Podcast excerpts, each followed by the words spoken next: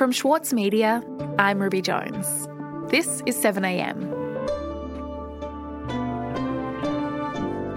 Australia has largely fallen behind the rest of the world when it comes to action on climate change. Even our closest allies regularly criticise our government's slow approach to tackling the issue. While polls show a majority of Australians actually want to phase out our reliance on fossil fuels and move to renewables, there are some who are uncertain about how this future looks. Today, social researcher and contributor to the monthly, Rebecca Huntley, on what ordinary Australians really think about climate change and how the fossil fuel lobby has influenced their hearts and minds.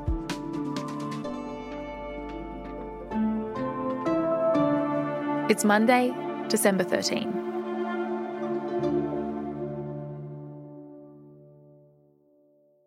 Rebecca, you spend your time talking to voters, people in swing seats, about their beliefs on climate change. That's your job. But can you tell me how that works exactly, what it is that you do? so um, I laugh because a friend of mine once said that I'm an expert in the views of people who don't know what they're talking about. But basically, I'm a, I, I understand what public opinion is. And I do that largely through what we call qualitative research, which some people would call focus groups or interviews, but I also work with people who do polling and surveys. And I've been doing that pretty much for 20 years. And in the last three years, my focus has been almost entirely, exclusively on understanding how Australians feel about climate change and renewable energy.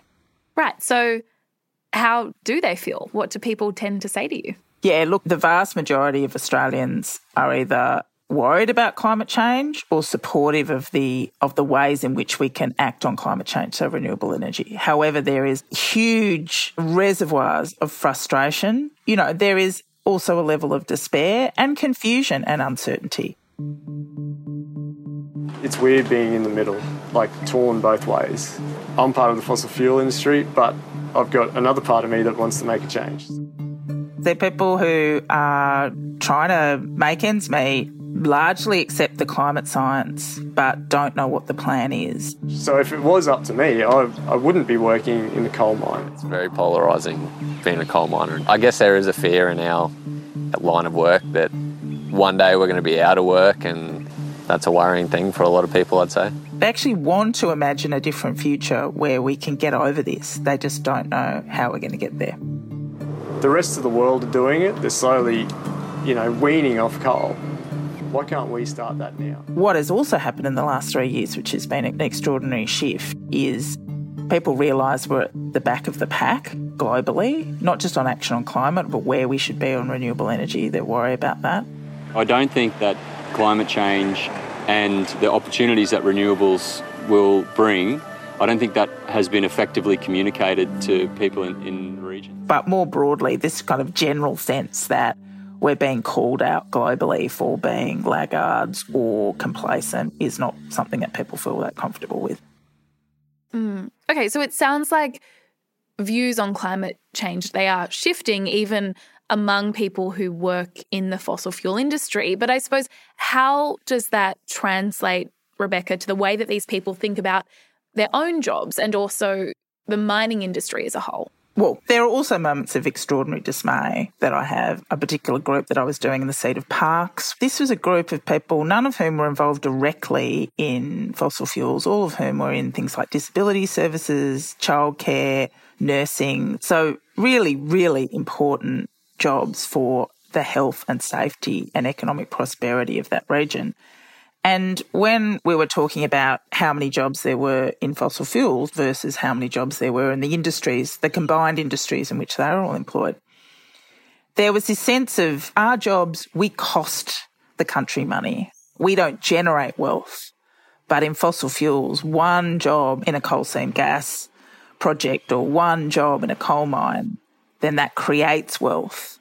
And so it was very disconcerting. It was actually kind of a bit depressing that these people who were who are absolutely critical to the economic and well-being of our nation kind of devalued their own work in the face of a comparison with fossil fuel jobs. As a result of this sense of the primacy or the centrality of fossil fuels in our economy and our society, it sparks a whole lot of anxiety. And I've learnt the hard way that merely putting evidence in front of people about that doesn't always shift them as quickly as we might want. Right. Okay. So you're hearing people essentially devalue their own work, their own jobs. They tend to think that mining jobs are more important. Are there other beliefs that people have about the fossil fuel industry that have surprised you? Yeah, look, the three main areas where people are constantly misled on are things like jobs, the numbers of jobs that are directly in fossil fuels. And Climate of the Nation study consistently shows every year that people tend to overestimate the numbers of people who work in the fossil fuel industry. They often put it at kind of 9, 10%, but it's actually about 1%. Subsidies, people imagine that the industry isn't subsidised at all, or royalties and profits of the industry vastly outweigh the subsidies. And of course, the other thing that people tend to overestimate is the extent to which the fossil fuel industry will grow in the future. So there are some people that think that it will just continue to do well, mainly because they think that China and India will continue to want it. So people tend to to see things like the decline in coal and gas globally as an anomaly rather than as a trend.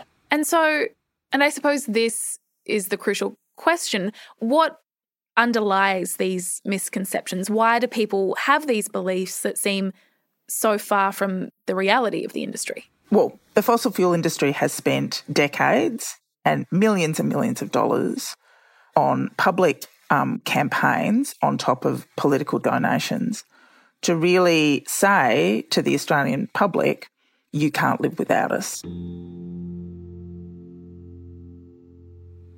It's a kind of toxic relationship where there's this sense where they realise that it's not good, but they can't imagine an alternative. Without a doubt, all the money that the fossil fuel industry has paid over the decades have worked. They've worked, they've been incredibly effective, and they've created a kind of a vision that throwing mere facts at that vision and at people is not always going to break down those barriers as we've seen. We'll be back in a moment.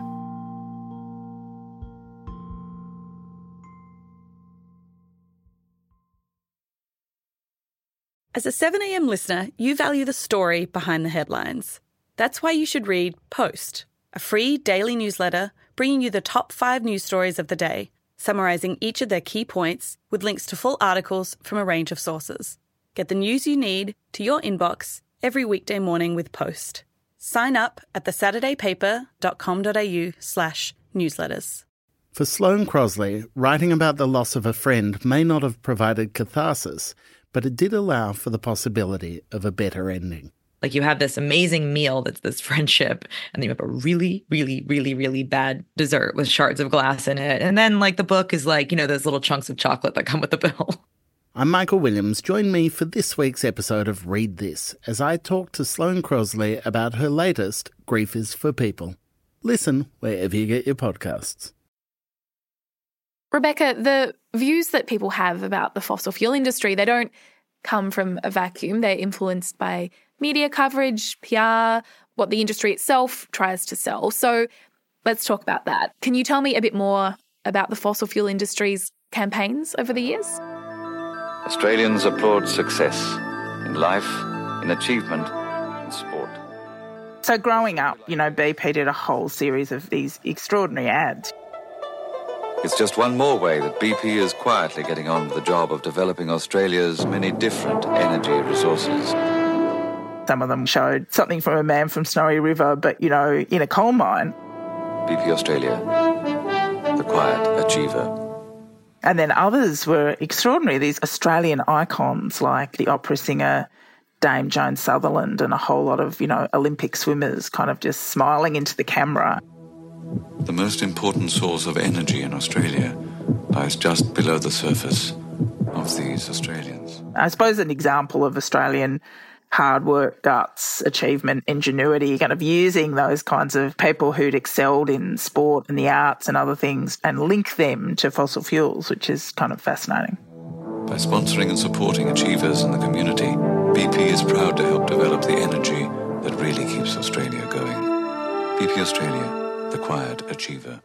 And there was never really much of a difference between the the pitch of, of an ad that was for beer and mining, right? How does it happen? You're painting a sign or digging a mine, and you strain till you think that you'll. So it was all about the great Aussie spirit. Hard earned thirst needs a big cold beer, and the best cold beer is Vic.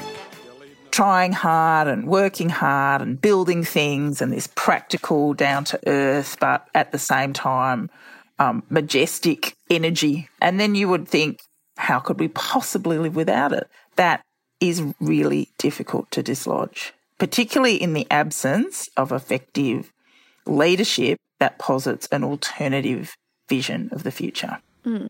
Right. So that's the the kind of story that the fossil fuel lobby has been selling to the public for years then. But I'm curious about what you think about the relationship between the fossil fuel industry and our political class, because influencing the public through campaigns is one thing, but isn't having influence over those who actually make the decisions the real game here? Yeah, look, it's all about influence, right? It's about influencing your colleagues, influencing stakeholders, and influencing the public that this is a future that they should sign up for.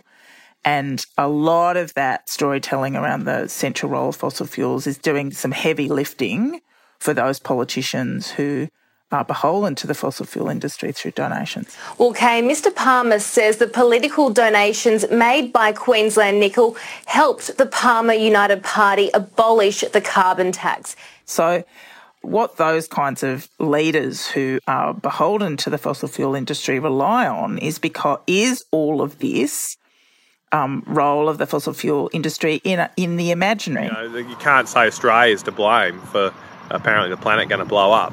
Uh, if we got rid of every coal mine in this country, basically would make no difference to carbon emissions or the coal industry. So, you know, Matt Canavan can kind of, you know, keep going on Twitter with coal dust all over his face. They're able to tap into that, to use that for their own political ends. And, you know, you can have, you have our Prime Minister bring a lump of coal into Parliament. This is coal. Don't be afraid. The Don't be scared. The treasurer knows the I mean, interestingly, Chris Bowen brought a solar panel into Parliament. This is renewable energy. Don't be afraid of it. member Don't will- run away from it. the member Don't for be McMahon will it. put the This is renewable down. energy. and waved at the Prime Minister and said, "Don't- you know, you shouldn't be scared of this. And because we don't have this new engaging story, because we haven't had a whole lot of our leaders talk about what that looks like, a story where we protect our environment and move towards renewable energy in a way to address climate change, but also to set us up for a more prosperous and safe future, because we haven't spun an effective story, a public narrative around that the politics of climate change is just one more thing that makes action on climate change harder for our political leaders to achieve. Mm-hmm. And Rebecca, it seems like a lot of the success of the fossil fuel industry, it really comes down to their ability to tell stories about who they are and who we are and reframe the way that we think our economy works and how much we should be relying on fossil fuels. But things are changing. Over the last few years, we've seen huge climate movements arise. So, do you think that this era might be over? Do you think that that power might be dwindling at all?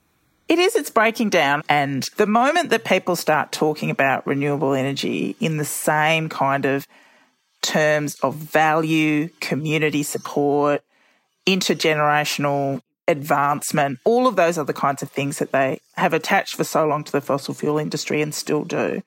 The moment they start talking about whether it be a nature based solution to climate change or renewable energy, the moment they start t- talking about that in those terms, then we will have arrived.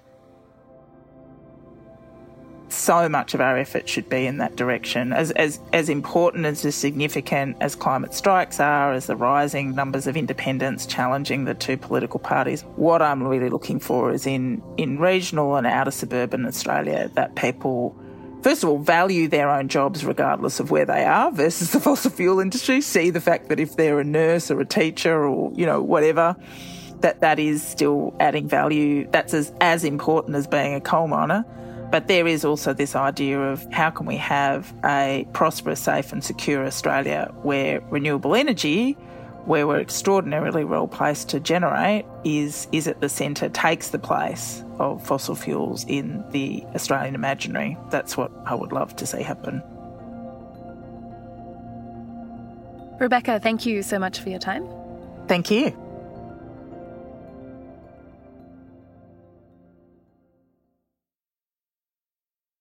With award winning news coverage and reviews, the Saturday paper is essential reading for everybody. For a limited time, subscribe to a year of our quality, independent journalism, and you'll receive the Saturday paper's stainless steel coffee cup made in collaboration with Fresco for free. Subscribe from just $2.10 a week. Simply visit thesaturdaypaper.com.au forward slash offer. The Saturday Paper. No hot takes. Also in the news today, Queensland has reopened its borders to interstate travellers today after reaching a double vaccination milestone of 80% of the eligible population.